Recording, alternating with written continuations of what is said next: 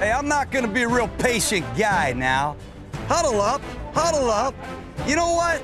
You're like my wife when you get in space. You just get lost. We're not posing for football cards now, offense. We're not posing for football cards. Let's play with some speed. Just get north and south. You're not Billy White Shoes Johnson. How stupid are we? Are you out of your mind? Are you out of your skull? Well, call it on Tom Brady, will you? Call it on those guys. I've never seen that in my life. Do it again. Do it again. Ho, ho, ho, ho, ho! Santa Claus is here. Huddle up. You got to build the foundation, man. That's what we're doing here.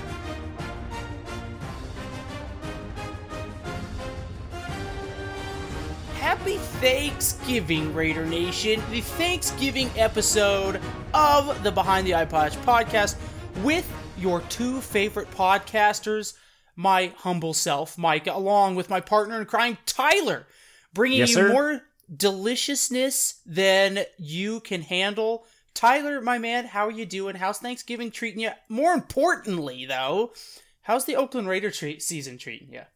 It's like a, uh, I don't know, a roller coaster of emotions. You're happy and excited and on top of the world, and then the next week you're down in the dumps, never going to win another game ever again.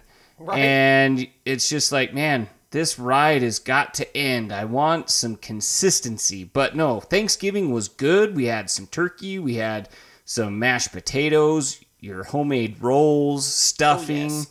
Um, I actually, believe it or not, made the turkey for Thanksgiving. Did the Well old uh, smoked turkey in the. I don't have a Traeger. Uh, I'm a poor guy, so I just use like the Camp Chef smoke vault that my father-in-law has. But you know what? It, you inject it with some Cajun seasoning. You put some Ooh. Traeger rub on it. You stuff it full of onions and apples and oranges and onion. And I'm not going to tell you my secret uh, Yeah, don't divulge. ingredient. Uh, but uh, yeah, turned out pretty well. Nobody got sick. So that's That's that's the best thing. That's always a good thing. You always hope that nobody turns out sick after you cook. So yeah, pretty good uh, Thanksgiving Day. Other than the fact that the Bears won, Ah. uh, the Bills won, and then I guess the NFC South doesn't really matter. But um, Yeah. yeah, the two teams that we kind of needed to, uh, I, I guess I'd like for the Bears to lose more, and uh, I'd like for the uh, Bills to lose. But you know, it's always good to see the Cowboys lose Yeah. as well, and Yeah. and go sullen and sulking away as well. So it, Yep. I mean, it was okay. It was a bittersweet, I guess. Right, right. You know, I'm right there with you because, like, I've got a lot of friends that I'm always, you know, on social media, you know, we them boys, you know, every Sunday after a win and giving me a hard time about that Cooper trade. And, oh, thanks for Cooper, thanks for Cooper. And, and You're so I- welcome. yeah, For the past so- like three games, they know our agony, don't they? He just disappears. No Well- catches last week and a, a couple this week, but Yep. yeah. Uh, yeah, I'm, uh, the thing is, is like I said, I, I part of me feels bad for the Bills, and I'm kind of happy that like finally, after so many years of being like so close and mediocre, and then you know starting the season off four and zero, then losing six games in a row, and you know going total Bills, that they're actually putting together a solid season, and like I, I, I you know, part of me deep down inside feels good for them, and obviously I'm safe from hearing "We Dem Boys" for another week. So, um, yeah, I mean, there's there's a silver lining there. Um, but yeah, so and I totally agree. We were actually just talking off air about the Chicago Bears' remaining schedule. Um, rattle that off for us really quickly, and then we'll we'll start off the show right. But I I want to get into that really quickly. What what are their last remaining games here? So starting December 5th, that's a Thursday night game uh, in Chicago. They play the Cowboys. And then the next week, they go to Lambeau and play the Packers. Then they're at home against the Chiefs. And their last game is December 29th um, against the Vikings. So Yeah. they've got the Cowboys, Packers, Chiefs, Vikings. honestly, with the way Trubisky's playing and how like ho hum that offense is, I mean that defense barely kept a third string quarterback to 20 points on Thanksgiving Day. So I, I don't know about you, Tyler, but I'm I'm looking at six and ten for the Chicago Bears. I, and I think very realistically, we have a top ten pick from that pick, and that's just the gift that keeps on giving from that Mack trade.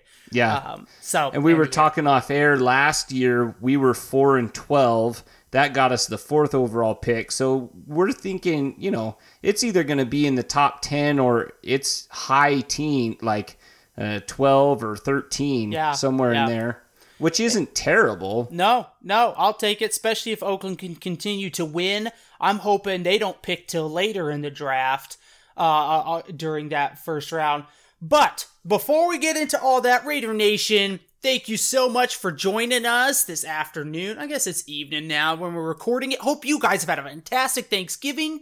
Hope you guys had a good time with family. Sorry, we've been gone for a couple weeks, Tyler, and really it's been for, I think, for both of us busy schedules and just the holidays, man. And, and Yep. with families coming into town and everything, I mean, that just comes first all the time. You know what I'm saying? So, as much as I love to podcast and I love getting out here and, and, and chopping it up with you and with Raider Nation, uh, you know, I gotta, you know, a week, 10 days out of the year, you gotta set some time aside and, and for the family that you maybe don't see that often. So, cut us some slack, Raider Nation. But we're back. We're in full force between now and Christmas, man. It's pretty crazy because when was the last time, and I know it was 2016, but it feels like a lot longer, that we are heading into December and the Oakland Raiders are playing meaningful football games. Is that incredible or what? Like, I'm not just Very incredible. Like watching- like surreal incredible. and I was thinking about that the other day as I was counting my blessings at Thanksgiving. I thought, you know what? We could very easily, going into the season, a lot of people had us pegged for about four to five wins. And we could very easily be sitting here going, well, you know, there, we've got another two first round picks. Hopefully we hit those. Or boy, I hope these rookies develop better than they have right now. We have had just a cornucopia of talent from this past Well draft done. and and it, I am for one am excited because I feel like we are going above and beyond expectations. At the start of the year, I said I think this team needs to go seven and nine in order to keep the status quo. And I'm talking about keep Carr on board and continue to go forward with how things are. You know, you know, because there's all this. You know, uh, when you're losing everything, you know, you're like get rid of the coaches, get rid of you know Mark Davis, get rid of everybody. Um, uh, but I thought seven and nine would be enough improvement for me to go, yeah, let's keep everything going here and we're rocking and rolling. Well, we're one game from my threshold. My guess is we'll at least get a couple games, couple there are a couple more W's in here for us before the season's out. If I had a guess, Tyler, looking at the rest of our schedule. And so I, I'm pretty thankful. I'm pretty excited. And heading into Vegas, there should be a lot of buzz and a lot of excitement around this team. So I'm very thankful for that. That that the Oakland Raiders are the their final season as Oakland. Um, they're, putting together a pretty strong campaign. Um, we won't talk about last week, minus last week's game in New Ugh. York.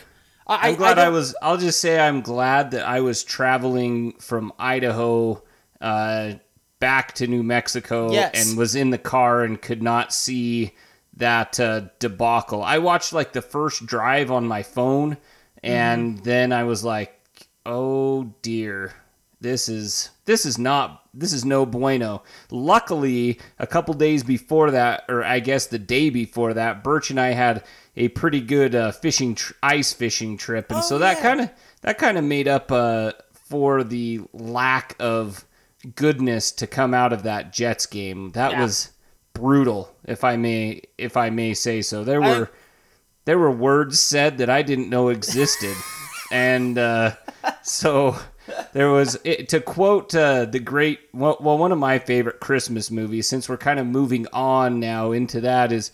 Um, you know the Christmas story, the one where you shoot your eye out. Have you seen that one? Uh, no, I have not. Oh my gosh, Micah, another one I'm uh, that I must I must send you. But anyway, he he he says that his father could weave a tapestry of profanities that was still hanging in the air over the city in which they lived, and I I felt like that's what happened on Sunday. Uh, not with me necessarily, but Raider Nation in general. There was a weaving of a tapestry of profanities, which Yes. still hangs over the United States of America, perhaps the world. Um, and so anyway, that's that's uh, all I guess I'll say about the Jets. We go. lost we lost 34 to 3, Micah. That's there's pretty- not there's not much of a silver lining uh, No. coming out of that other than the fact that Mike Glennon fumbled two snaps and we may see DeShone Kizer. I don't know. You know, the only silver lining, I was glad to see Mad Max Crosby get back there, get himself another sack. Should have had two, except an, an absolutely insane, hideous roughing the passer call. Um, I so, saw mean, that he- highlight. That was Yeah. on Hurst that they called that, yeah, which they is got it on Hurst. but, uh, the- ridiculous. the- I mean, Max technically right now should be leading all rookies with sacks at eight and a half because I believe Bosa has eight right now. Uh, so that's pretty impressive. A fourth round pick putting up seven and a half sacks, 32 tackles on the solo tackles on the season, and three forced fumbles for a fourth round pick. Definitely got a diamond in the rough there. Again, one of my players that I am thankful for this Yes. Thanksgiving season. But um, a bad so a bad lining, a black lining, was my boy Hunter Renfrow oh yes, breaking his dang rib, puncturing a lung, and then going out and still playing. Like that is what the a bad definition A, of a man. yeah. That is a Gruden grinder if I've ever seen one. absolutely. But uh, yeah, he's out this week against the oh my goodness, the Chiefs. I'm sorry, Right. I should have known that like lickety split, but alas, I did not. So please Well, forgive me. I hopefully I failed that. he gets well soon. Tyler, you're the physician on the podcast. What what are you looking at for something like that? Few weeks for a, Well, when for a you- cracked rib and a punctured lung. When you guys told me that he punctured a lung, I didn't know that he'd been injured, and I was like, he had to have broken a rib too. So, um, I'm, would say it.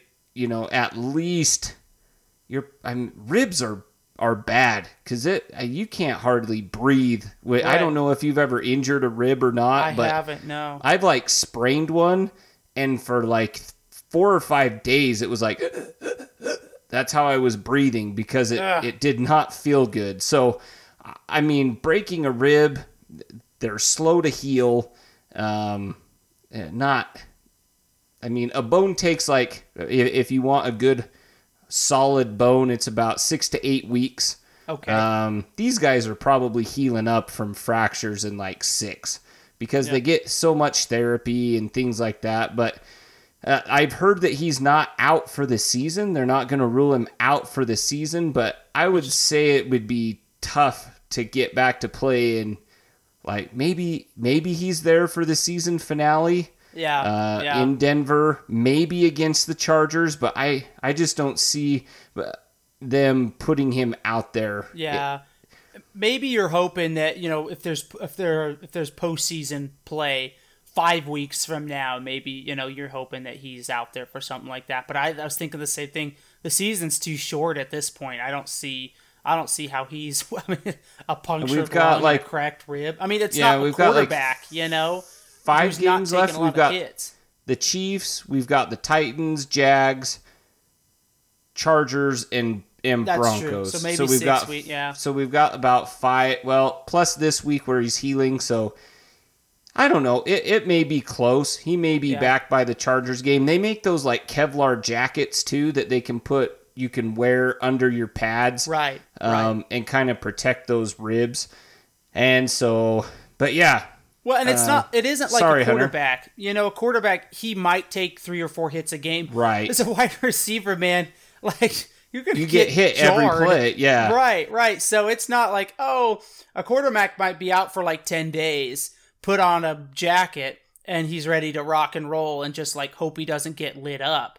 But a Right. receiver, man, you're gonna have to take some time. I wouldn't be surprised if maybe after about a month, if Oakland's not in, you know, heaven forbid we're not in in playoff contention if they just say you know it's not worth it to put him out there right now let's just let him heal up give him the off season and then you know he'll be ready to rock and roll his second season with the rest of the guys you know come next september but hopefully Right. that's not the case but hopefully he gets healed up sending lots of thoughts and prayers because apparently that's what you're supposed to do thoughts and prayers um, his way to Hunter Renfrow. But in all seriousness, hopefully he does get uh, healed up because he was starting to really contribute, and it was. Uh, um, I think he had one drop in that game, and it was like, whoa, he dropped a ball. That's crazy. It was like on the first Yes. or second series.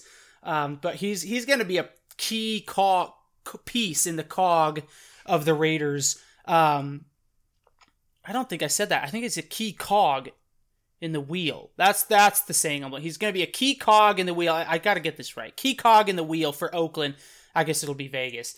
Uh, going down the line, and I, I Oak, we got a steal in that guy. We, I'm really excited about that. But We got a couple steals in this draft. I Indeed mean, we if we're being downright honest, Crosby in the fourth, which kind of, I don't know, in a way, it kind of takes like the sting of Ferrell not doing so hot. right, right, Uh, and then you got Renfrow in the fifth, which is great. You got uh, Foster Moreau as well. Don't forget about old Foster Oh, yeah. Moreau, Mr. Catching touchdowns and uh, making big plays, blocking really well.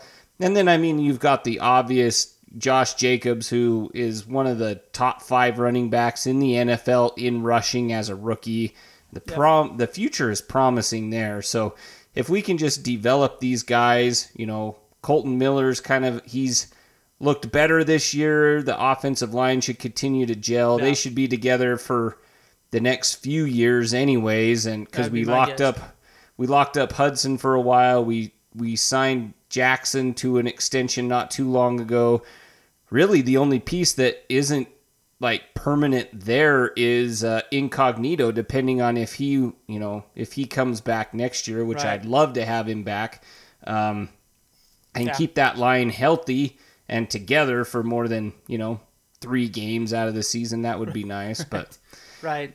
It was tough because I see Trent Brown on the injury list is questionable again this week. I feel like that's been kind of his uh, status all season, and that's been tough. But I, it's got to be hard to keep what a six eight. 370 pound man healthy or whatever the Yeah. size is that's that's got to be tough but um for all that to say um I do feel bad. We had some good friends from the Salt City Silver and Black uh, Syracuse chapter at that game, and they were just like, man, you know, dr- heading all the way down there. It looked like they had fun uh, uh, in New York, but the game unfortunately was rough to watch and witness. Uh, so I felt really bad for them because you make Yeah. the trip down there. You know, how often do the Raiders head up that way?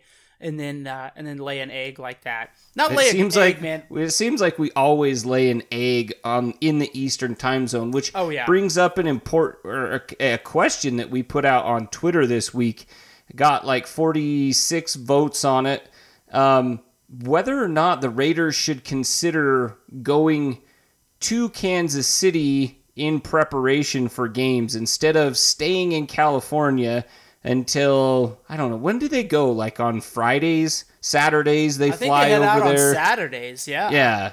And then and then they get there and I guess like a 1 hour time zone it's and it's in the afternoon isn't so much of a change but makes me wonder if maybe in the future the Raiders ought to think about going to the eastern seaboard like a couple days earlier like maybe leave Yeah. on a a Thursday practice there on Friday do their walkthrough on Saturday and and be ready for the game. I don't, I don't Yeah. know. That's that's a question that we po that we posted. Uh, I believe it was like 82% were like, yes, why don't we do these this type Right. of preparation like we did for London. Now London's extreme because you're like eight hours difference or 10 hours difference or I something think it's like a that. six hour time difference, if I'm not mistaken. Okay. So six hour time difference, but I mean, still, the point's the same. Right. Whether it's Kansas City in the winter getting cold, prepped for cold, or whether it's Right. you know just getting ready to play on the Eastern Seaboard, we just are terrible. Like there's Right. no there's no two ways around it. We suck when Yeah. it comes to playing on the Eastern Seaboard. It is garbage. It is Right. lowly and pathetic, and we saw that in full force last Sunday. Right. And there wasn't, I mean, I was like, there's no silver lining to this game besides the fact that it's over. There's nothing that you Exactly. can point to and be like, well, at least the offense played well. Or, well, you know, the defense played better than normal. You know, it was like all around, like, the whole thing just stunk. It was bad. And so that's all I'm going to say about that thing. I'm glad it's over. Glad we can move on. Um, put that one behind us. But and you know you go to go back to your you know traveling and that because that's what kind of we got brought up in our group chat with Birch, Tyler, and I um, off air, and it was the thing that we were talking about. And I I kind of posed the question to you guys. I was like, you know, here we are. We're in Oakland, California. We just you know all these stats after this Jets game, Jets game about how Carr is, you know, 0 and 4 and 40 degrees weather below. Oh, I have these. I have these right now. Would you well, like me to read hit, them? Hit us with those, and then I'll continue with my point. Let me see. All right. So here, Carr is one in eight in games where the temperature is 45 degrees or below. In those colder games, he completes 55% of his passes with a 5.2 yard per attempt average and a 0.8 TD in, to interception ratio, which for the layman, because that's me, seven touchdowns to nine interceptions while passing for 181 yards a game and registering a total QBR of 18. Oof. Not 118, just 18. Carr is 0 4 in games where the temperature is 40 degrees or below per ESPN stats. And this is from Paul Gutierrez, by the way, and information research, including 0 2 in such games at Arrowhead, completing 51% of his passes for 152 yards a game with three TDs, four picks, and a total QBR of nine. Ouch. Ouch. You know, the stats don't lie and here's my thing. I mean, okay, they kind of lie because you can argue that, well, in the past we haven't had as good an offensive line or we haven't had as good a run game as we have now, blah, blah, blah, whatever. Here's my thing is, and this is how this all got brought up. If I were the Oakland Raiders, especially now, we're six and five. They're, we're right in the hunt. Like, we're like a half a game behind the Steelers, I think is what it is right now, as it currently stands, as we're sitting here talking. Uh, out of that, that, um, uh, the sixth the, the sixth spot out of the out of the final wild card spot. We're half a game behind. So if the Steelers lose, we win, we're in because we have the win over the Colts. Um uh we're playing like we said before, we're playing meaningful games now. Why with we have a great record that Carr and company do, not play well in cold weather. We just saw that in New York. Why then would we not travel say to Kansas City on Monday, Tuesday, even Wednesday, and practice two or three days in the cold, in the snow, in the wind, in the sleet, uh, whatever conditions they are, to prepare for Sunday because last time I saw it, it's going to be like 38 degrees and windy in Kansas City on Sunday. Why? Eh, eh, the last time I saw it, there was there were weather issues at the Oakland facility, so they moved the practice offsite indoors. And I thought, no, no, we need to be acclimating much like we did in London. If we can travel all the way to London a week early, can we not surely find a, a high school field in Kansas City to practice on for three or four days? To hey, get Colin the guys... Kaepernick did it. Exactly. to get guys used to catching the ball in the cold because the ball feels totally different when it's freezing temperatures out there. It's a lot harder and it's a lot more stiff. And so and and Carr get used to gripping the ball in those kinds of conditions, throwing it. Um so my thought is why not be out there getting used to that kind of play, getting used to how the ball feels, getting used to running in those cold temperatures, breathing in those cold temperatures. Because that's another thing. Getting your breath when it's 32 degrees outside is way different than when you're practicing and getting your breath in 70 degrees in California, whatever it is over there. No, it's not as cold as Kansas City. So why not give ourselves, especially, we are we are right in the mix for a playoff spot, man five games to go. I think you need to, if you can win four out of those five games, I'm pretty confident saying that Oakland's going to get that sixth spot. Because I don't think you're catching the Bills at this point, unless the Bills do a Bills and all of a sudden they drop like their last five. Man, games. they sure don't look like they are, though, Boy, do they? Yeah, solid on each side of the ball. But that's how this got brought up. I, I, I to me, Tyler, it seems like it'd be worth it. It'd be worth the time. I don't think money's an issue. Um, and the extra effort to do something like that. Now, if you've got a, a good reason why why not to, I'd love to hear it. But I'm just thinking, usually like if it's against of the rules or something, I don't know. Right, maybe.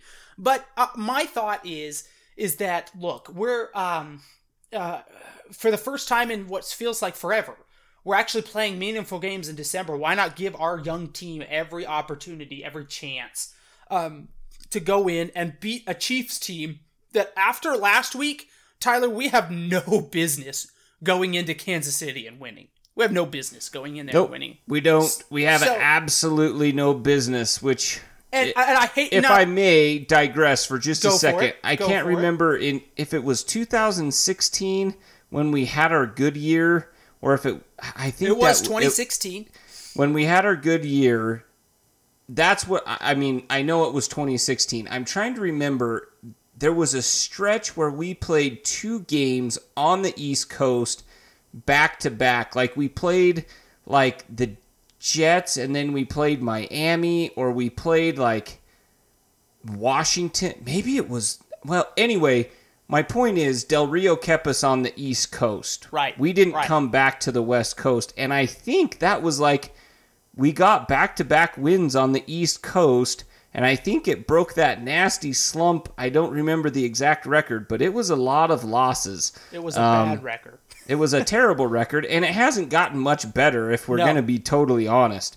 So, like, instead of doing the same thing over and over, like, isn't that the like the definition of stupidity is doing the same thing over and over and ex- insanity, insanity. and then expecting different results?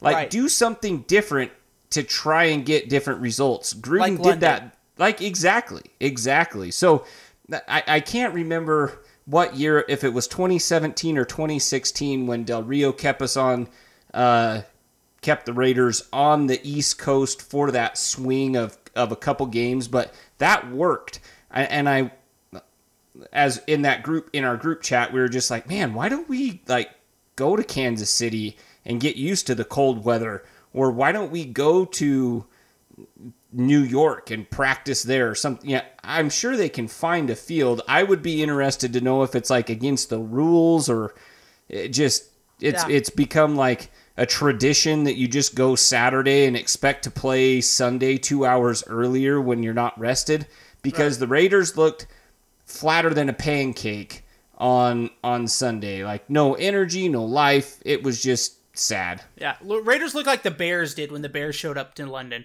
Except, well, except uh, imagine if the Bears had played the first half all four quarters that way. Like that's that's how you know we talked about that. Oakland could have blown the doors off the Bears, except for Oakland did Oakland things and we let the team back in. Still got the win, but uh, uh so anyway, and, and I want to make this clear. It pains me as a Raider fan to say that. Like I I, I want to believe uh, that we have every opportunity to beat the Chiefs because uh, Chiefs are seven and four. Chiefs have lost to the. We beat the Colts. The Colts promptly turn around and go beat the Chiefs. I believe In in, Kansas Arrowhead- City. In Kansas City, the the the Mahomes returns the triumphant return of Mahomes, and they lose to the Titans, the Ryan Tannehill led Titans. The Chiefs are not this. The Chiefs aren't the Ravens right now. I I would be scared to death to play the Ravens right now if I'm Oh anybody. yeah. Um, even even the Patriots look like they're kind of on a slump right now. They can't figure out what they're doing on offense. But like, uh, we're the Chiefs are seven and four. Oakland six and five. This is going to be a big game on Sunday.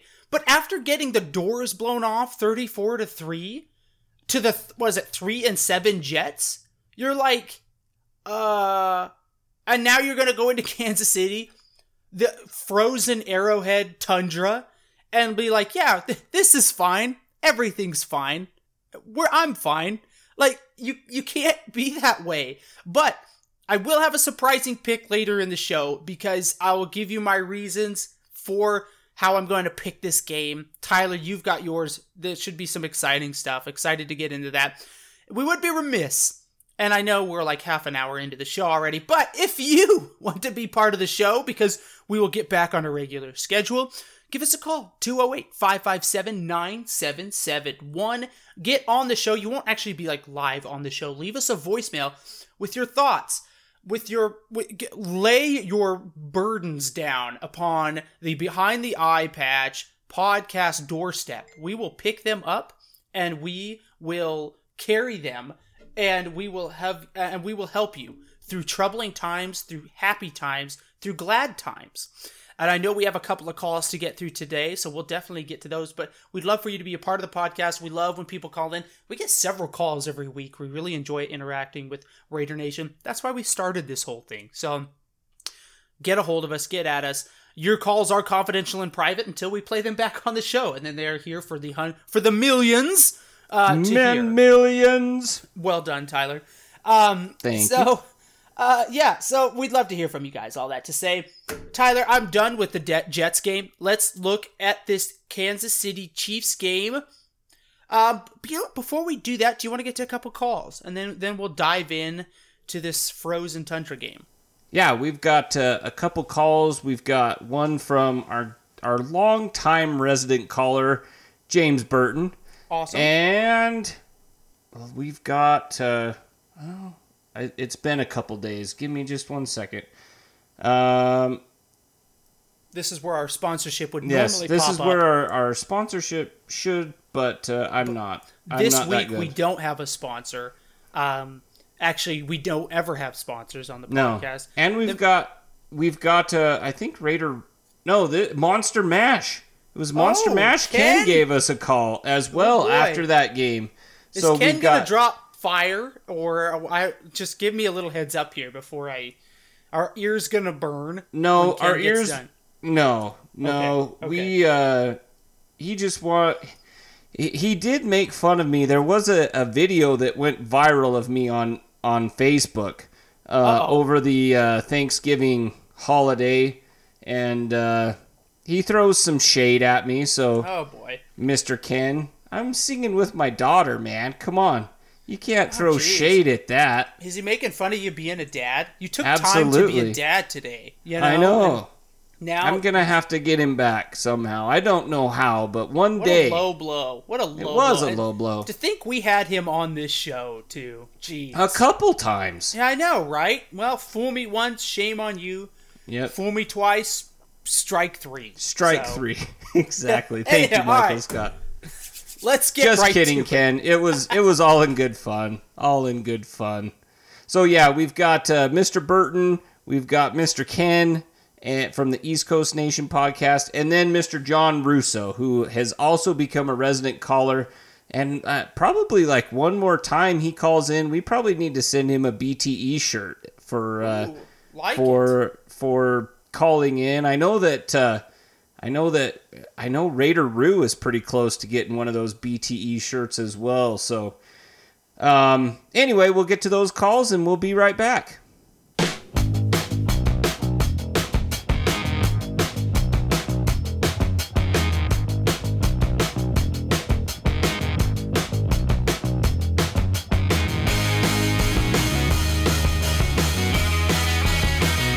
Tyler and Micah, this is James Burton, the Burton. Don't know if y'all will be dropping a podcast this week, or maybe you'll do a double header like you did a couple weeks ago for the last two weeks because I haven't seen your stuff in a couple of weeks. But this is obviously a Monday after a loss, a blue Monday after getting pummeled by the J-E-T-S Jets, Jets, Jets. And I won't say much, simply this as I said last week, we need to pump the brakes on the playoff talk, and and now I think that's more evident.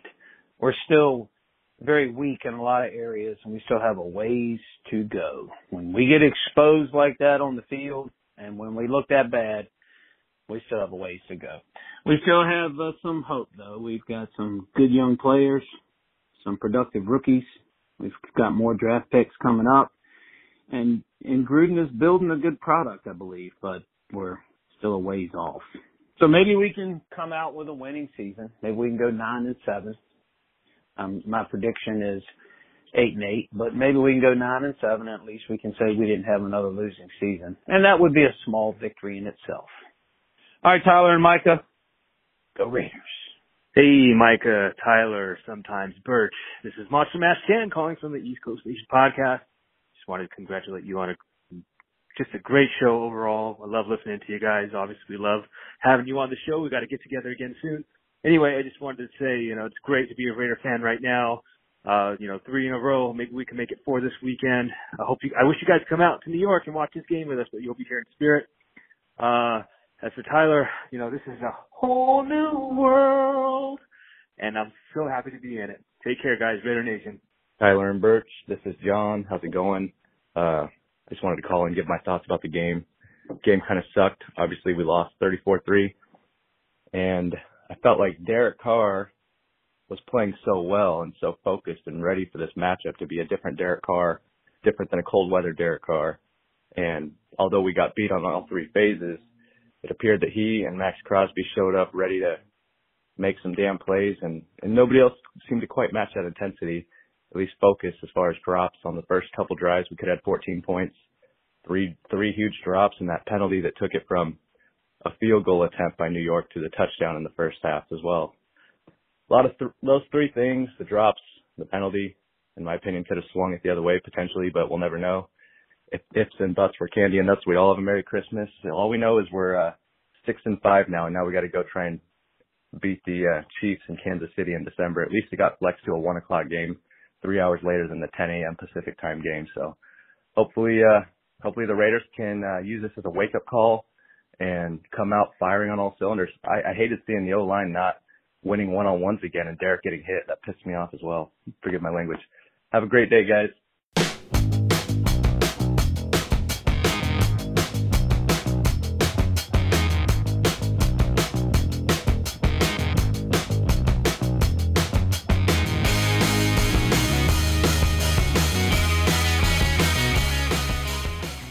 As always, guys, thank you so much for the calls. We really appreciate it. And yeah, I, I don't know. I don't know if there's any more that needs to be said after it that. seems I, like there's an overarching theme there, doesn't it? Yes. Sunday was a terrible game. We Yes. still have a ways to go, and uh, perhaps we try doing things differently. Yep. So that's onward, onward to Kansas City. Yes, and- that's what I say. I- the great thing is, is there, yeah, there are five weeks left, and so there's still a lot of there are there are still a lot of games to be played, and even a loss to KC doesn't necessarily doom the season because you got Titans, you got Jags, you got Denver, you got Chargers, four very very winnable games. Of course, we said that with the Jets, but um, the Jets, I, think will, kind of knew that was coming though. yeah, I, I just I could feel that one like Right. in my bones. It was like, yeah, that's one that if we were like a high caliber team, we'd go beat the socks off of them. And Yeah. lo and behold, we got our socks taken off, if you will. We soiled. We didn't. We didn't lay an egg. We we straight up soiled our trousers, man. We soiled the Ooh. trou- We we soiled them, and they're not worth washing. It's like you soiled them so bad they're sullied, and it's time Yep. to just throw them away and get new trousers. That's about how bad that game was. Yeah, that's one where you just like you throw that pair of pants away, the Actually, trousers think- away. You don't even let it sit in a trash can and get even like musty. You just burn burn 'em? nasty. Yeah, you burn it. You just Okay. You, like you throw a little gas on that bad boy. Throw a match from about five feet away and just watch those blue jeans go up and maybe you're not a blue jeans guy. You know, maybe you know khakis, uh, sweats, whatever they were that you soiled. I was whatever they thinking were like the Raiders cotton, like flour sack pants, like in the eighty in the eighteen hundreds. There you go. There Like you when go. you say trousers, that's what I. That's how I like. Maybe tweed pants. I don't there you know. go. Knickers, you know, There you go. Heck yeah. Perhaps Anyhow. a kilt. I don't know. Yeah, maybe, maybe. But yeah, there's you burn those bad boys, you move on. Got five games left, and like I said, you know, okay, so we got Kansas City coming up. Even a loss there, we're six and six. I think you're going to see some teams drop the ball this week. You know, the Steelers haven't looked convincing. They, you know, barely eked out their win last week. They've got the Browns this week, a team that can definitely play role of uh, upstart. Um, uh, you got so here's another one. You got the Colts and Titans. Somebody's going to lose there. Um, Yep. So Oakland, even with a loss at six and six, they're not going to be more than maybe uh, half a game, maybe game and a half out of first place with games coming against a big game, Titans, right after. I believe that's right after Yep, the Chiefs, if I'm home. not mistaken. Yep. You know, that's going to have huge implications. We talked about if it, would be big if we had to beat the Texans. I think the Titans might be the one big game as far as uh, left on this season, as far as wanting to sneak into that sixth spot, just because we've got that tiebreaker held over the Colts. If we can have a tiebreaker held over the Titans and we can handle business, that might be all that Oakland needs going down the stretch. You know, being able to slip in at maybe 9 and 7 or 10 and 6 um, the way those other teams are playing, I, I'm not even super convinced that you couldn't not get in at nine and seven at this point. I think ten and six does get you in, especially if we can beat the Titans. Um, but I wouldn't be surprised if nine and seven got that last spot the way that the Steelers and the Colts and the Titans are all playing ball right now. The Colts, Hilton's going to be out this week. Marlon Mack's going to be out this week. Um, the Titans, they're always suspect with Tannehill back there. I mean, that's that's kind of any given Sunday. If you can shut down Henry and make Tannehill beat you, I like those odds. Um, uh, and then the Steelers, you know, with their quarterback issues that they're having, and they're just not as high powered on offense as they have been in the past. And their defense is definitely improved as the season's gone on, but we've seen them struggle against, even you know, lesser opponents. Uh, we, I mean, we saw them about blow it against the Bengals, you know. Um, so I think that nine and seven might still get you with the right wins, still might get you that wild card spot. But we've got plenty of season before we even get to that. So let's talk about Oakland Raiders heading into Kansas City. Uh, well, okay, so one of the things I saw on social media, somebody posted up, they said that they thought maybe Oakland,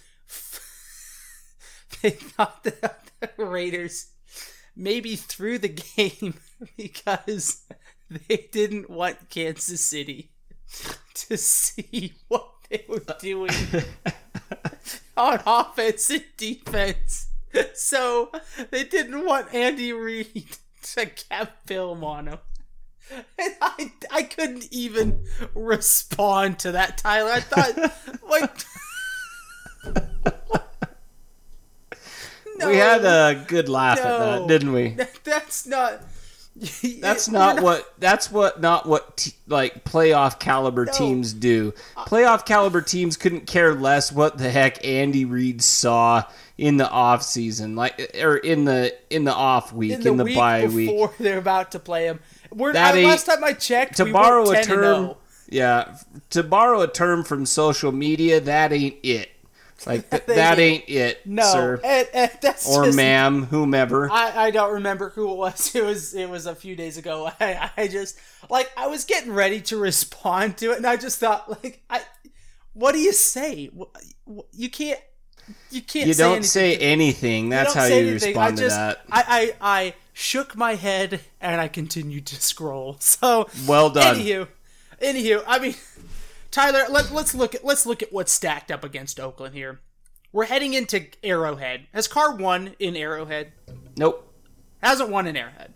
Nope. It's gonna be. In fact, uh, you know what? Just for this particular game, I have the weather app saved to my phone for Kansas City. For Sunday, windy and 37 degrees. That bodes well. Yeah. Good wind, good 37 degrees, low at Because he's 24. 0 and f- he's 0 and 4 in those types of games. Mm-mm.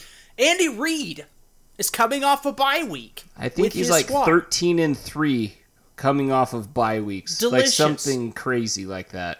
It. Uh, I don't, Tyler. Uh, unless like, I don't know how the odds don't get stacked up more against you than they do right now. Heading, uh, we just got the doors blown off us at thirty-four to three. Yeah, it's not like we're coming off of four straight wins. We're confidence riding high. Let's go get them. Um, I, I, the, the odds are just so stacked against the Oakland Raiders going into this game. Just let us have it, Micah. Let us I- have I'm, it. I'm gonna let you have it right here, right now, Raider Nation.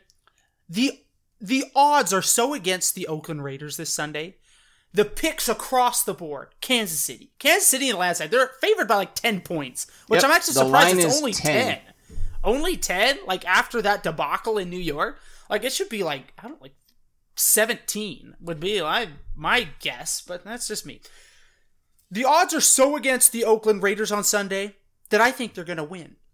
Just because I feel like it's one of those games, hear me out. It's one of those games where it's like we have no business winning after what we saw last week, after we see Andy Reid's record off of coming off of byes, after we see Derek Carr's record in Kansas City, Derek Carr's record in the cold, the Oakland Raiders record this year. I think the Raiders are going to come out and pull the upset off. And I'm going to give you a couple reasons why. 37 degrees, that's cold. If it's windy, if it's, I'm talking windy, I'm not talking like 5, 6 mile an hour. If it's like 15, 20 mile an hour gusts, that is going to do a lot in the pass game. The Chiefs love to pass the ball. The Chiefs are a pass happy offense. If all of the sudden that gets thrown a little off kilter, the other thing, Mahomes is a gunslinger. He loves zipping the rock around. If that ball's hard, that ball's slippery, a little bit difficult to get the mitts on. I'm just telling you right now, it's not going to be quite as easy. That ball doesn't fly quite as well in the wind and the cold as it does in warm or medium climate. So all of a sudden, the Chiefs' pass offense goes from high octane to maybe 89 regular unleaded. And I believe now, their starting running back is out. Yes, well. Williams is out. Now, you have, still have the ageless Shady McCoy back there, but if there's one thing Oakland is fairly decent at, it's stopping the run. Oakland also gets Lamarcus Joyner back this week, a big help in run run defense and in pass pro. I have to say both. Oakland but minus one quarter in the last game, and we can talk about that. We've broken that down. On we thought, you know, Tyler, I know you thought the Chiefs kind of went soft after, you know, after the second quarter and didn't play us as hard. But the fact still remains: take the second quarter away in that game, and it's a to- and it's a different ball game. Now I know there are a lot of if, ands, and buts about that. I, I understand that, but Oakland for the second half, if I remember correctly, kept the Chiefs scoreless, which is pretty impressive. They're o- Oakland, the Oakland Raiders, if there's one thing we are good at, it's pounding the ball. It's running the rock. We have one of the best still after even after the, that that poor showing against the Jets defense that I will say is number 1 in the league in in run defense. Even against that, we still have a top 5 running back in the league. It's not like Jacobs went Jacobs was 4th, he dropped from 4th to 5th. It was not like he dropped to 12th or 13th. He's still uh, there was actually I mean he he was able to just you know keep the legs turning. There were a lot of plays that I thought he'd lose yards and he ended up picking up two or three.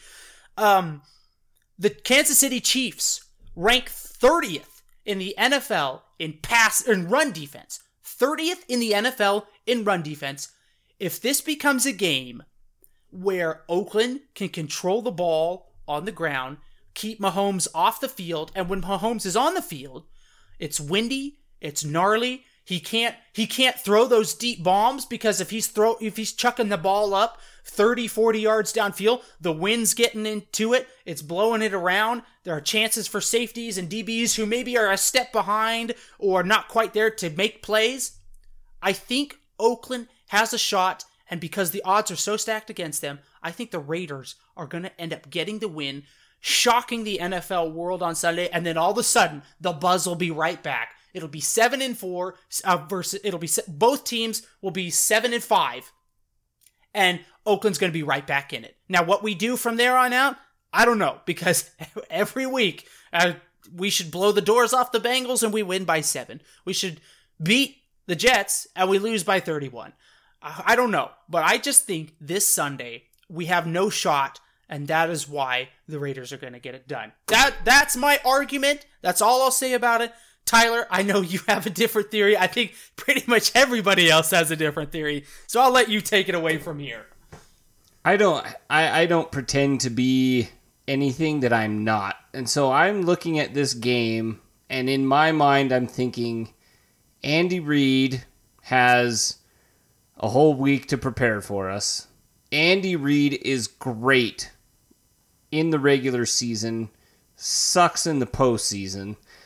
This is a regular season game. If it was a postseason game, I'm like, yeah, Micah, this is this is getting me all excited, and I'm I'm riding that train that and and I'm I don't I don't know all those proverbial things. I, I agree with you, and I agree with the fact that if the uh, you know Mahomes is has looked limited since returning from that dislocated knee.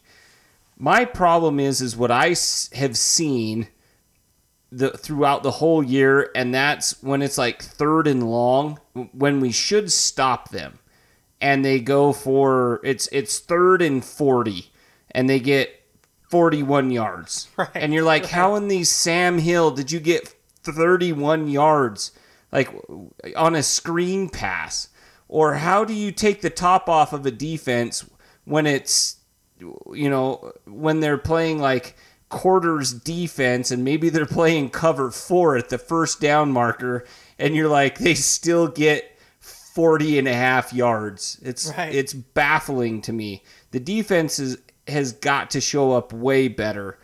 And I don't know if that scheme or coaching or what. I don't see the Raiders winning winning this game. I just don't. I but maybe you're right. Where everything is stacked against you, I would love for the Raiders to come out, control the game. I think really that's the the key to this game, and I think everybody knows that. The Chiefs' run defense is very suspect, um, and I just if our offensive line can get back to where they were three weeks ago, Right. where right. they weren't allowing sacks, where they weren't allowing pressure, where they were opening uh, running lanes for the running backs, we have a chance to win this game. And maybe everything that is should go right for the for the Chiefs goes wrong for the Chiefs. Perhaps their pass happy offense gets derailed by wind and the elements. Perhaps um, Shady McCoy it goes back to Buffalo. Shady McCoy. Perhaps uh, Mahomes is a quarterback sneak away from redislocating his kneecap, or or a slip, you know, uh, uh, on a wet surface. He or his ste- his cleat gets stuck in the muck and he goes down though i mean you just you never know and, and that's why they play the game Right. is Yep. because you never know i just don't get warm fuzzy feelings with carr being 0 and 4 at you know w- with a qbr of 9 in the past games now he's never had josh jacobs in kansas city Yep. but we had Crabtree, we had Cooper, we had uh, Latavius Murray in in Kansas City. Do you remember a couple years ago when he threw a pass, or we wasn't a pass hit the spider cam? Yeah, that was. Uh, um, yeah, that was. Wasn't that the te- wasn't that a game in New Mexico? I believe, or in Mexico. No, that was that one was in Kansas City. Oh, was It it? was- oh, okay. Yeah. But it hit, I think Cooper dropped it, but it had hit the spider cam. Mm-hmm. Anyway, I just like there's all these ghosts, it, all these, all these bad juju vibe feelings for Carr in Kansas City. I don't know what it is. If it's cold, he claims he loves the cold.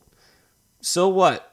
He, I mean, the the stats just don't show that he likes the cold. A QBR of nine, Micah, Right. a, an of nine, of eighteen in games that are forty-five degrees or colder. When you play in the AFC West, you are playing in Denver and you are playing in Kansas City. Yep. Those are two places that are colder than crap in the winter. I know because I've lived in that same type of climate. It is cold. It is bitter. It hurts when you get hit.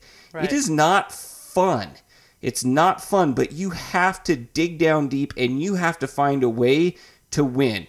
I think if the Raiders get 150 yards from Jacobs on the ground, that's on the ground, yep. they win the game. Wow. I was But that was going to be my next question. What do you think? Because I know you don't see them winning. What would it take? Do you think for the Oakland Raiders to beat Kansas City on Sunday? I think Carr's got to throw for at least 250. Okay. Uh, which is a tall task considering that he's thrown never thrown well I don't know about never, but he averages like 152. He's got to be way better than that. And he in has, Kansas City. yeah, and he's Okay. got well in those cold games. Oh, okay, right? in cold so games, in right. cold games, we're we're predicting that it's going to be 37 degrees. He's 0 and 4 in games that are 40 degrees or less at start time, and he averages 152 yards per game. And I think he was seven and I- can't remember what it was as far as touchdowns, but he cannot throw interceptions. Yep. He Gotta take care of cannot the ball. you cannot throw interceptions. You have to play for him a flawless game. I don't care if he doesn't have any touchdowns passing. He's got to control the line of scrimmage. He's got to read the defense. He's got to take what they're giving him. If they're underneath routes, he's got to hit those and he's got to hit them from the time the game starts to the time that the game ends because he comes out and he always overthrows everybody for at least a quarter. It seems like in big games, he comes out super antsy, lots of adrenaline rushing, but we need angry Carr and we need angry Carr to be accurate from the time the whistle blows to start the game to the time the whistle blows to end the game. That's what it's going to take. And it's going to take the line not giving up sacks. Like they may give up some pressure, but Carr has shown in the past before the the debacle in New Jersey, he he had shown a better awareness in the pocket to me at least. He'd extend some plays, he'd get you know get out of pressure with his legs or just move up in the pocket or move out of the pocket and make some plays. It's going to take something special from Carr on Sunday and it's it's going to take something special from the defense too to not get torched like we did last time by no-name wide receivers. Now they have Tyree is isn't Tyreek Hill back this week? Yeah, Hill should be back. Watkins is going to be there. Robinson. I mean, it's Kelce. It's they're going to be full force. It's going to be full force. Now the the question becomes can you use those in the type of weather that it's going to be can you Right. chuck 60-yard bombs to Hill if the weather doesn't allow such passes? Eh, But you've still got to be aware of him eh, even in screen, the screen pat, you know, the screen game cuz he can all he all it takes is, you know, one missed tackle and he's and he's gone off to the races. So tackling has got to be better on defense for me as well. And I mean, there's just so many things. I think the Raiders lose. That Okay. I, I'll go there. I think Give, they give lose. us a score. What, what what do you see for a score? How badly do you think they lose in Kansas City? um, I'm gonna go 24-10. 24-10. That's that's solid. That's solid. I'm gonna go and I'm gonna go little Carr heroics. I'm gonna go Carr gets a final drive going, and they're gonna Oakland's gonna kick the game winning field goal. It's gonna be like uh, it'll be like 31 to 30, and the Oakland Raiders will get the a final field goal in the wind. It'll be like a 38 yard field goal or something like that, a 40 yard field goal. Get the W. That's the other. Those are the two other things. The game two weeks ago, it was switched to a later start time. Favors Oakland. Oakland likes that later start time. And I think with all the negativity surrounding how Carr doesn't play well in the cold, I do think we we will get an angry Carr this week. We'll get a Carr that's I sure come hope out so. and and prove prove the naysayers wrong. I do have to say though, would his receivers catch the dang ball? Would, Yes. Would Williams stop dropping wide open passes? He that I think it was the second drive, wide open in the middle of the field. He catches the ball and he's got room to run. And just just it was like a third and six, just flat drops it. Perfect pass from Carr. And it was just like, and I hate to say it, but Renfrow had a, a similar thing, a second or third drive. It was just like, what? Come on, guys. Like, Carr is putting it right on the money. It's not Carr, you know, overthrowing him like we've talked about or throwing it at the feet. It was just like, you you're you're gonna make a play. You're gonna make like a thirty. In Williams' case, it was gonna be like thirty to forty yard play, probably. Well, okay, it was it was gonna be a big play because he was one of those like medium crossing routes, and he had beat his corner by about four or five yards. And if he catches it, basically the safety's gonna have to ca- catch up to him because he's gonna turn up field and he's gonna make money, and he's catching it with a full steam running. Um, and, and it was just like, like why is Williams turning into like Crabtree? You know, where he has like one or two drops a game, but it seems like they come in moments where it's like it just kills a drive. You know, Yeah. we're we're at That's the a great analogy. Great player compar- comparison. Yeah, and it's like we're at the 40. It's like we're almost in field goal range to at least get some points out of this. Third and five, has a man open, and Williams drops it. It's like, come on. Like, wh- what is.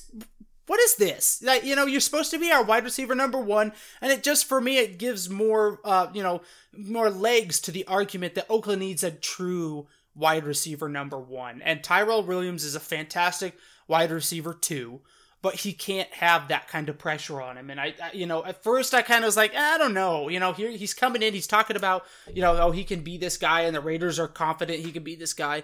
But when I'm seeing plays like this and it's starting to become more consistent throughout the season, I'm like, huh, yeah, maybe he isn't. Maybe he is a just a really good wide receiver too you know and and that's how oakland needs to approach it going into the offseason uh, which is unfortunate because the guy has made so many baller plays for oakland.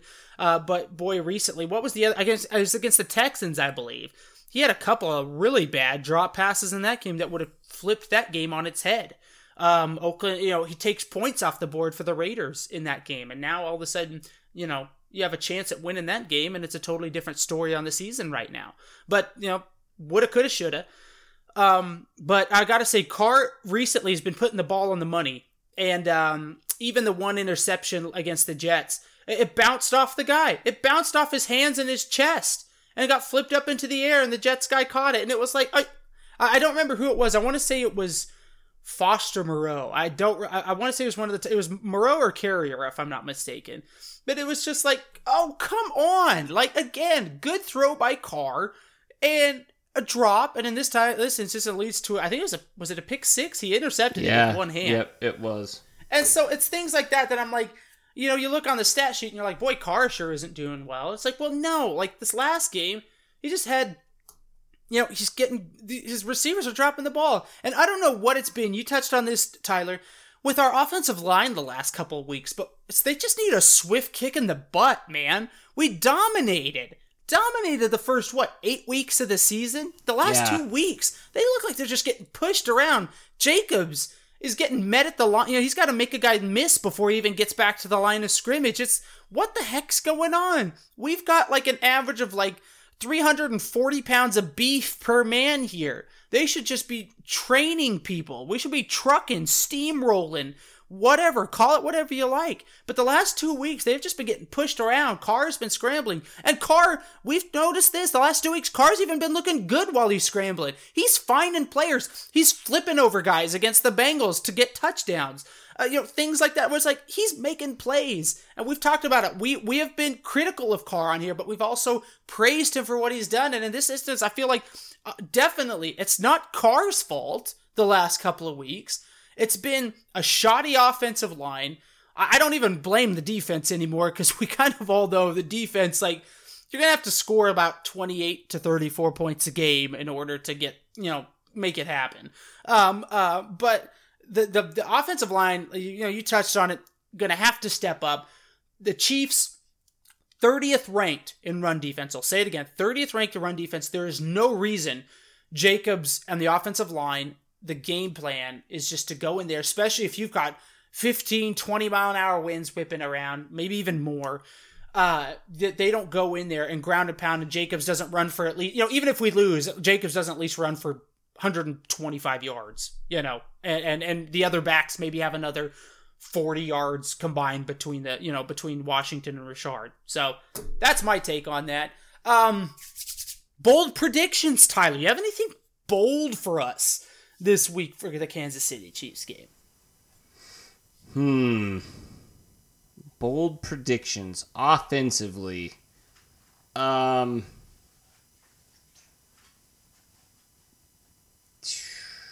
Man, you know what I'd really like to see? I'd really like to see uh, Zay Jones get utilized or Yep, yep.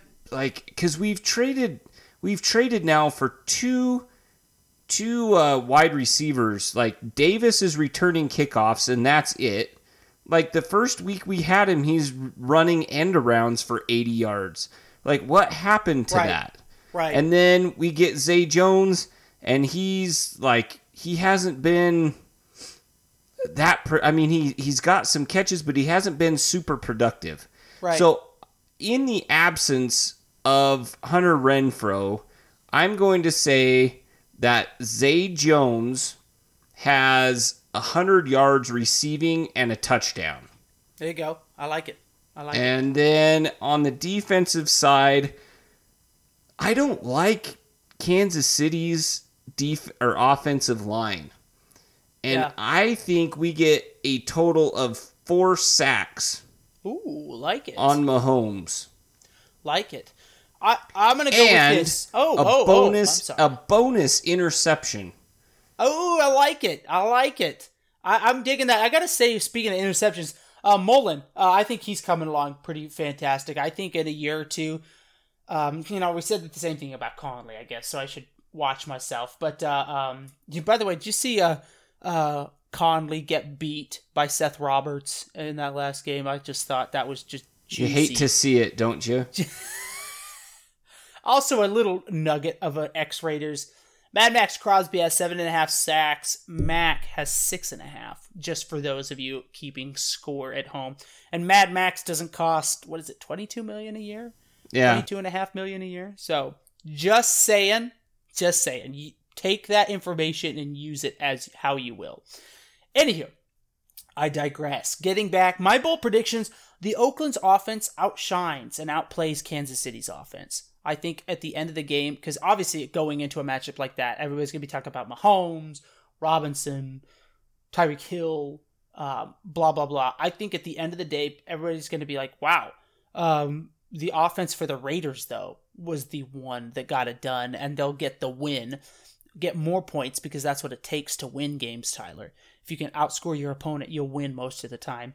In the NFL, at least. I don't know if that's true about other sports. Most of the but, uh, time, you'll win every time. Right, right. So uh, the offense for the Oakland Raiders will outplay Kansas City in all phases in the passing game, in the running game, in the blocking game, in the quarterback game.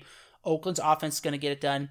Maxx Crosby, because Mahomes still coming off that injury. I don't think you see him running and running around as much. I think he's a l- still a little cautious on that. Maybe that's part wishful thinking on my end, uh, so he doesn't torch us. Crosby's at seven and a half sacks. By the end of Sunday, he'll be at 10 sacks on the season. There is my bold prediction for the defense. That guy, that guy just shows up early and often, doesn't he? I mean, it doesn't He's got a motor like that doesn't stop. he he. It's not like it takes him a you know a quarter or a half to get going. It's like out of the gate. It's just bam. Like he's been waiting for this since he was born. You know, he came out sacking people. You know, he he he- came out at the hospital and probably tackled the doctor or a nurse. You know, probably swatted and you know swatted a clamp down or something like that. It was like whoa, okay, you know. Um, but anyway, I'm I'm I ten sacks for Maxx Crosby at the end of Sunday's game. Oakland gets the win. I don't know. Maybe uh, you know what? Maybe Tyler. We have a bet for those of you at Raider Nation. I told Tyler after the Raiders win on Sunday, you owe me a beanie. In fact, do you and Birch both go in on that? Are you going to have him chip in on that deal? Because it was directed at both of you guys. Um, I don't know. I guess I'm gonna. In all honesty, he probably should be the one buying it because he. Yeah. Well- Anyway, Yeah, he he's uh um that guy Birch. Yeah, yeah, Birch should be the one buying it. Uh, because he's just always flaunting his riches. Usually, is yes, what's happening. His So- golden thrones and his thrones, his castle. Um, Yes. it- it's it's a big thing, Raider Nation. For those of you who uh, we and he apologized. He he apologizes Yes. for not being here this evening. He's tied up with family matters, not the show, but like real family matters. So Yes, yes. So, um, but yeah, in all honesty, Birch should be forking out the money for my brand new beanie. Um, uh, hopefully, he doesn't make it to this point in the show. Usually, he trails off around about 20 minutes, and then uh, he's like, "Great," you know, he'll hit us with a couple of talking points, like, "Oh, I really liked this about the show." And I'm like, "Okay, great." You know, yeah, they're you all made it to, within like, the first thirty seconds. Yeah, it's like okay, great. You know, you made it to about twelve minutes into the podcast. Thanks, Birch. and you know, no, I give him a hard time, but I have a beanie riding on this baby. They owe me a beanie, and I'm gonna really look forward to shopping for that Sunday afternoon uh, after we pull a dub out of Kansas City. Tyler, man, you got anything else for radio? You know, I have something else for you. I want you to give me. I was really excited about this because I wanted to ask you, and this isn't the question of the week. I want Oh. you, in the spirit of Thanksgiving, Oh my. give me three Raider players that you are most fa- thankful for this season. This season. This season, not past seasons. You and it can be it could be anybody. Anybody in the Raiders organization right now in 2019. Give me your three that you're most thankful for. Hmm. I've got to think about both sides of the uh, of the ball. Three Raiders that I'm grateful for. I think one of them has to be Maxx Crosby, doesn't it? Yep. Yep. I love think it. one of them one of them has to be him. Um, you know, there's a a guy that doesn't get a whole lot of credit, maybe, and and this is just people that I'm grateful for, right? It, it doesn't have to be Right. like people it that have have to be your made the top three players or Okay. anything like. It's just the people you're most grateful for. Um, I guess I'm gonna. I I also have to go with Josh Jacobs. I like it. I like it. Um, and and then I guess I'm I'm gonna have to go. It, it's a toss up. I'll give you three and then an honorable mention. How's that? Okay, fine. So You know, honor- overachieve over here. honorable mention is going to be Hunter Renfrow. Okay. And I think the third player that I'm grateful for is actually Erik Harris. ah, yes. who I like has that one. has come in. He's got a couple pick sixes to seal games. He's also got you know some other timely um, turnovers that have caused. So I'm gonna go. I, I guess I've got th- three rookies. I uh, you got uh, Mad Max. Renfrow, because I've wanted him for two years on the Yep. team. Yep. And then uh, I, you know, Josh Jacobs has proved me very wrong. And then, uh, or yeah, Renfrow was was the uh, was the honorable mention. So I'm sorry. Let me start over. So I've got Jacobs and Mad Max and Erik Harris as my three that I'm most grateful for, and then I've got honorable mention of Hunter Renfrow. I like it. I like it. My three, I went with Jacobs and Mad Maxx Crosby as well. And I'm gonna go also. I'm gonna go outside of the playing field, Mike Mayock, because I think. that Oh, that's I didn't know that that was Yeah, no, anybody in the organization. Anybody, So you Oh. could throw him in there as another honorable mention if you. sure. He's um, the the manager or Yes. the assistant to the regional manager. Yes. So I would- I would go people in the organization most thankful for Mayock, Crosby, and Jacobs because I think without those three players, Oakland's looking at another four, maybe five win season. Instead, I think we're looking at seven, eight, nine, maybe even ten. I, my guess is eight or nine wins, just because I, I I'm afraid to say it, but I think unless we you know we beat the Chiefs, I think maybe sky's the limit. But I'm afraid that um kind of like what happened with the Jets, we're gonna lay one more egg down the road. You know, we'll we'll go to Denver or we'll play Jacksonville, and it'll be like. Why did we lose by 10 to Jacksonville, who's got nothing to play for at this point in the season? You know, something Right. like that. You know, it'll be like, we just beat the Chiefs and the Titans. You know, we're we're eight and five, and we beat Jacksonville, and we're like right in the driver's seat for you know we're going to be a game and a half ahead, and instead we drop the ball. You know, I feel like this team doesn't have that much experience quite yet, but we're getting there. Um, so Mayock, Crosby, Jacobs, my three honorable mention. Uh, I would have to throw in there is Derek Carr. I, I kind of think that's a, kind of a given for me, but for the most part this season, he has taken care of the ball really well. Um, and there have been moments like when he flipped for that touch, not didn't flip, but he dove for that touchdown against uh, the Bengals, where like it was just like I felt like To man, that's my quarterback. That's my quarterback. And, and, and I just was like, yeah, that looks like the Carr of 2016. Getting pumped, getting psyched for it, and that that kind of energy is uh um uh you know that that that gets a whole team going. So hopefully they're going to need that as well on Sunday against the Chiefs. I think they'll get it. But anywho, all right. question of the week. Now, we had this last year, Tyler, in the spirit of Thanksgiving. I want to go back to it though. I want to see if anything's changed. Plus, we've obviously added quite a few more listeners since our first Thanksgiving on the podcast last year. We are at now the second Thanksgiving of the Behind the Eye Patch podcast. Give me your over and your underrated Thanksgiving dishes. And it can be desserts. Oh, yes. It can be everything. Anything that's going to be served on Thanksgiving. Nothing's off. It could be a drink. A drink. It A could drink. be whatever. Purple Uh, whatever drink. tradition that you guys have. Give me your over and underrated. Give it some thought. Take your time. You got 10 seconds. No, I'm teasing. My my overrated is that crappy bean green. It, it hasn't changed. It's the green bean casserole. there you go. That's fair. It's disgusting, and it, it shouldn't even be there. You know what my wife did this year? You, have you ever been to Texas Roadhouse? Yes. Yes. Have you ever had their green beans at Texas Roadhouse?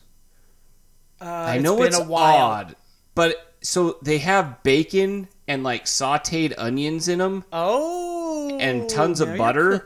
That's what she did in this year instead of a green bean casserole. Is she made Texas Roadhouse green beans, and those are good. Um, and not very many people do that. Um, let's see, an underrated dish. Hmm. Hmm. Hmm. hmm. See, like I, I love your turkey, your Right. ham, your Right. mashed potatoes. Uh, uh, another overrated food for me is gravy. Uh, Unless it's Ah. con- unless it's country white gravy Okay. uh, or like sausage gravy or something, I'm not I'm not a big fan. So That's. That's I fair. don't like I don't like uh, beef gravy. I don't like turkey gravy. I don't like like drippings from the ham. That gravy, not Right. not a fan. Um, underrated, man. I'm having a hard time thinking of an underrated food because I feel like it's just it's all good. Um, you it's know, tough, isn't it? it is. A good homemade roll is is an Oh. underrated one. Because you can rolls are like, "Oh, let's just go to Albertsons or Kroger, I don't know, wherever you listen to. Let's go to our local grocery store. We'll get some of those nasty hard rolls." Right. And and that, you know, that sops up the gravy, that sops up the turkey, that makes the turkey sandwiches, that makes but a, a nice homemade roll like it like is is very underrated it's it provides a perfect medium for this sopping of leftovers it provides a hap- a perfect medium for leftover turkey sandwiches with mayo and oh, mustard oh yeah. Oh I yeah. mean, a good homemade roll is very undervalued in my in my experience anyways. And the thing is is like so my sister-in-law yesterday freaking fantabulous homemade rolls. And Okay. like I've been very I've been pretty uh, spoiled, I guess, when it comes to rolls. And uh, some years you like you just get these nasty ones, and you're like, man, I really wish that so and so was here to make their homemade rolls because Yeah. it really ties everything together. So that's what that's what I'm gonna go with. A, a good homemade hearty roll uh, is is underrated. Don't just go with the cheap crap. I like it. You know, that's terrible because I had rolls written down as well. So I have to pick something different because I agree with you there. There- There's something about the rolls are like the glue. They tie everything together. And it's like if you sit down on Thanksgiving and you look at your plate and there isn't a roll there, and quite often, unfortunately, it's not the first thing you reach for, which is a crying shame. You're excited to get to the turkey, the mashed Yep. potatoes and gravy, you know, Yep. etc., the pumpkin pie, etc. Oh, that's my But, like, favorite. yeah. but but like the the poor roll because he's not sexy you know he's he's a golden brown usually you Yeah. know and he's just sitting on the side usually a little warm uh, a little toasty Yep. and he just kind of Buttery. Yeah he, but oftentimes doesn't have butter yet on him because I, I don't know if you like, but I, I usually like tear my roll open and put a big slab of butter in the middle, close it up so it all melts into the. You got to know, put some bun. salted butter on top of Yes. them as they come out of the oven. Oh, there you go, like that, like that. But he isn't. Um, he doesn't steal the show. You know, he doesn't. You don't sit down and look at your plate and like, wow, look at that fantastic roll. Yes, You're like, no, it's always look like at the oh, turkey. exactly. Look at the gravy. Look at the everything else. But boy, the the roll, I love that. Really underrated. That stuffing was fantastic. Right. Absolutely right, Micah. Very well done. Yeah, well broken down. So anyway, we just I feel like the roll needs a moment uh, in the sun, so he gets one here now. So tip of the cap to the homemade roll, or however you like your rolls. Um, maybe you can get a roll, you know, from the store, and there's a there's a brand that you like, and it's like, no, this is you know Hawaiian brand roll. Yes. I don't know. Yeah. Um, or that- perhaps you go with a more fancy croissant.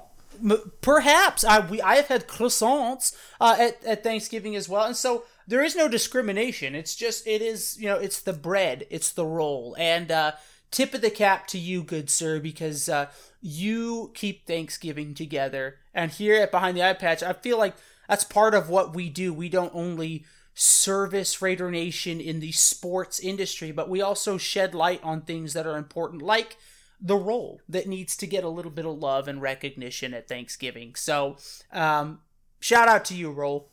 Okay, What's your overrated? overrated candied yams. I'm sorry, never been a fan. I like the thing I don't like about it is because the little kid in me gets all excited. You have like toasted marshmallows for a topping, and you're like, oh, marshmallows? Automatically in your mind, you're like, okay, this is going to be a good dish. And then it's ruined with yams underneath it. And, and a personal preference, I guess, because I don't like yams. But um, uh, it's just everybody clamors for the candied yams, and I'm just like, if I never had a can- if candied yams never showed up at a Thanksgiving, I wouldn't miss them. We'll put it that way.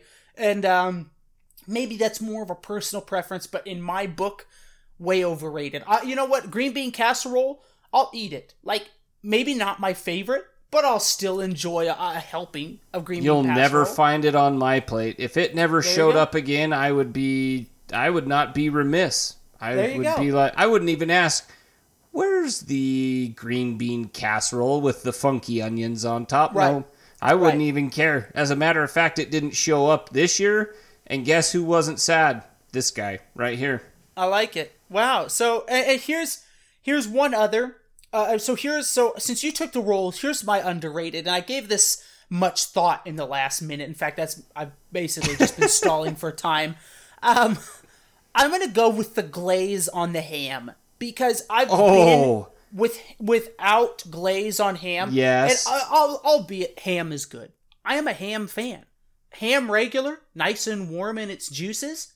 I can live with that. You can dip it around in the gravy. You know, you can load stuff onto your ham. If you don't like ham just regular, that's fine. But gla- if the glaze on the ham, like ham itself is like a six, maybe six and a half. Putting the glaze on it elevates it to like a nine and a half or a ten, depending on how you've cooked your ham. And it As has to be dry. enough. It has Yes. to be enough glaze too. Is there to where it's- anything worse than getting like two slices of ham and you get like a little bit of glaze, and so like you're like trying to tr- strategically spread your glaze over the entirety of your slice of meat, and it's like, oh come on, you know, just you know, or how you cut thing, or how you? you cut the piece of meat it's like you don't get the extra glaze because there was none left over and so you're like Right. how do i get a bite with glaze in every bite like exactly. how do i Fort- cut it into like pie sections or something Right. Yes. And fortunately, glaze is like gold. It's fat. It's dense, so you can usually get it to spread quite quite a bit. Even if you get just like a tea, you know, a tablespoon of it, it's like usually you could make it fit if you're in dire situations. But for usually a good ham has plenty of glaze on it where it's like sitting in the bottom of you know usually uh, we we cook ours in a dish. So like you're literally like scooping out glaze out of the bottom or like what we did this year you, the glaze was in a separate saucepan. So there's a ladle in the glaze. So you go ahead and that's enough. When you can fit a ladle in your saucepan of glaze you have enough glaze. So you just dip right in there, spread it generously over the ham, and then that glaze, you know, it, it maybe works its way into the green bean casserole. Now all of a sudden your green bean casserole goes from eh to like, oh, hey, you delicious little green bean filled with glaze. Come here, you. You know, get in my belly. Um, maybe I should try it over yams. I don't know. Maybe There then. I would be like, okay, I'm more accepting of, of yam now. Um, but it just makes the whole plate happy. Glaze does, and you know, it might even it might even sneak over there and, and rub up against the turkey a little bit, and all of a sudden you're like, and that's not "Oh, bad. That's not no, a bad thing. Not at all. Now all of a sudden, you know, you got a little turkey with glaze, and now all of a sudden your world world is just a little happier. So maybe it get maybe it uh, seeps onto the roll, which then oh, then all of a sudden Oh, you got butter and butter glaze and a and roll, glaze and roll. Oh, and your what a- arteries. Are What a time to be alive! jumping for joy. Yes, yes. So shout out to you, Glaze on the ham. Well done, You do a Micah. lot more. You do a lot more for Thanksgiving than maybe a lot of people recognize, and so again, a tip of the cap, the recognition it deserves here. Um, well done. I, I, I, that covers it, man. I, I'm excited to get. You know to what's some of the- another underrated thing? Just real quick, I just Hit thought of with this. it. Hit Raider Nation with it. The crisp skin of the turkey, not the soggy skin, Oh. but the crisp skin that kind of is like almost bacon-like in its I like it. in its crispiness. Yep. Yep. Not not a ton of it because it'll make you sick. I, it makes me sick.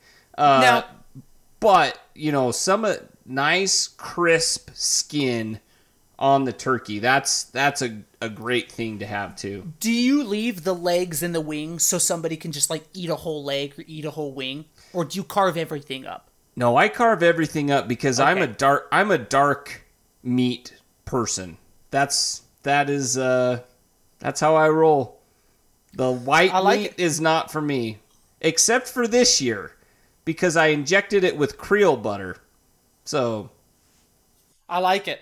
I like it. Um, you know, now uh, that's one thing I do enjoy is a little bit of Robin Hood style. Um, getting it in with uh, tearing a turkey leg off, like an entire turkey leg off, and just like I said, going full Robin Hood on it and just eating that meat right off the bone. I enjoy like a that. medieval sorcerer. Right, right. I like I said, I I really channel my inner like Robin Hood, like the you know that Walt Disney Robin Hood. Uh, uh, I can't even think of uh, the guy who uh, who played uh, Basil Rathbone is uh, the bad uh, bad sheriff in it. Yes. um, we're really going back here, but uh, anyhow, uh, yeah, there's a scene in that movie where they're all sitting there, um, and they're like you said, they're eating meat off the bone. I think they're eating a uh, a deer, and boy, ever since then, man, anytime I can get my hands on like a big turkey leg or turkey wing or anything, man, it just my little inner child Robin Hood comes out, and then I'm just ripping meat off the moon bone. I feel really, uh, I feel like a mountain man. I think is what uh, the best way to describe it with all the fishing and hunting Yeah. I like to do. So anyhow, uh, well, well played there. I like, I like that. But the, I know what you're talking about though, because that crispy skin is over like the that leg meat, the wing meat, and you have to you know sink your teeth through that to get to Yeah. the, the I like the little on the crunch to it. Yeah. Yeah, yeah, the little crunch. That's I know what you're talking about there. So, dude, we've done Thanksgiving justice. We move My on to this favorite week. holiday probably of the year. I love like it. that I- and Christmas are neck and neck. I, I don't know about your house, but uh, the Thanksgiving stuff is down and Christmas is going up because this is the shortest time between Thanksgiving and Christmas that it can be. It's almost not even four weeks. It's three. It's a scientific fact. Exactly. Can't get any closer than this. So we are on to Christmas time. I am going to be as large as a house at the end of December. And uh, I don't, you know, it'll be like the diabetic podcast. Um, uh, I don't know. I, I don't. Pray for me because it could get bad. It could get really bad fast, especially now that I have a desk job. Um, it's uh, you know, it's not like it used to be, and it, things could uh, things could really get out of hand fast, as they say. So, anywho, on to Kansas City. Hopefully, Tyler, this time next week, we'll be sitting down, is ecstatic. Raider Nation will be joyous. And I'll be buying Micah a beanie and I'll be eating crow and I will be happy with that. I'd, I'd love it. I'd love it. So, Tyler, you have anything else for Raider Nation before we sign off? Nope, I I don't think so. Get those it. Christmas presents bought. Get out. Absolutely. You know, I'll give you like like the Willie Brown, like get out and buy your mother something for There you go. Mother's there Day. you go. I will give the uh, the get out and buy your wife or significant other something nice for Christmas. Don't forget about it this year. there you it's, go. It's not a good thing. So get Don't out wait. there, get your shopping done early. Don't be a procrastinator. Get her done. Love it. Love it. Raider Nation, thank you so much for joining us on this Thanksgiving Day podcast. Hope you guys all, and gals, guys and gals, kids and old folks, all had a fantastic Thanksgiving. Thank you so much for listening. We will see you in the next episode. Just win, baby.